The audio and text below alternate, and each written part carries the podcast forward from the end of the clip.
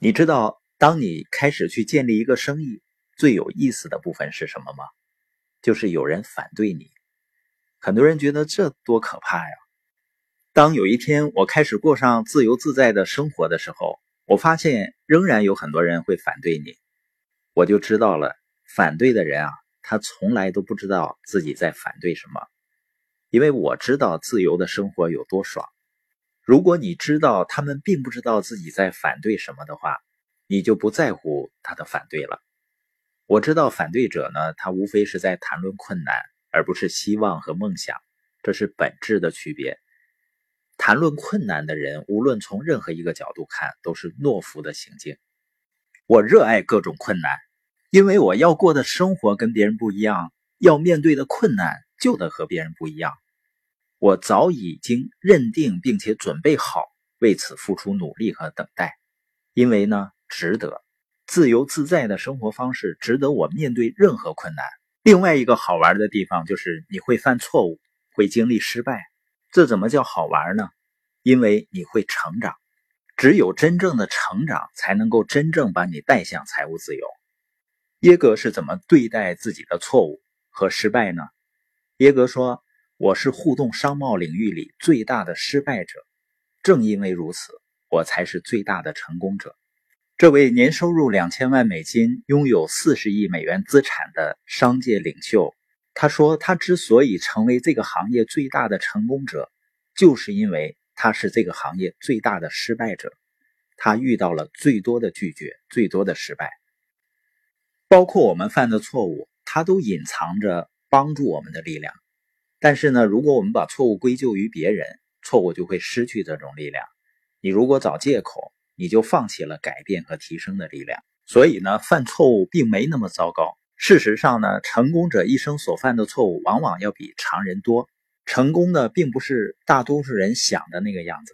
成功源自失败，经历最多失败的人，通常也是获得最大成功的人。如果你是正面临失败呢，你不要关注失败。要关注梦想和目标，摧毁你的不是失败，而是你如何应对失败。一个人被淹死呢，不是因为他掉进水里，而是他一直待在水里。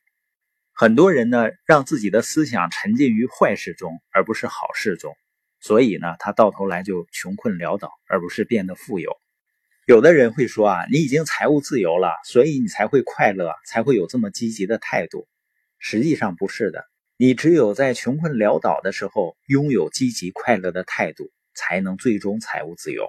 不管发生什么事情，你都要努力去看光明的一面。要像农民一样，农民呢，他年复一年的种庄稼，某一年呢，严寒可能冻坏庄稼，某一年呢，狂风可能会刮倒庄稼，但是呢，他知道总会剩下一些的，他不停的播种，因为他知道每次有了收成呢。他就要把其中的一些留作种子，来年再播种。如果他不停的播种，收成呢就会倍增，他一定会有收获的。所以我们要学会多播种。你种下的并非都有收获，严寒和烈日会让一些庄稼死去，任何情况都可能发生。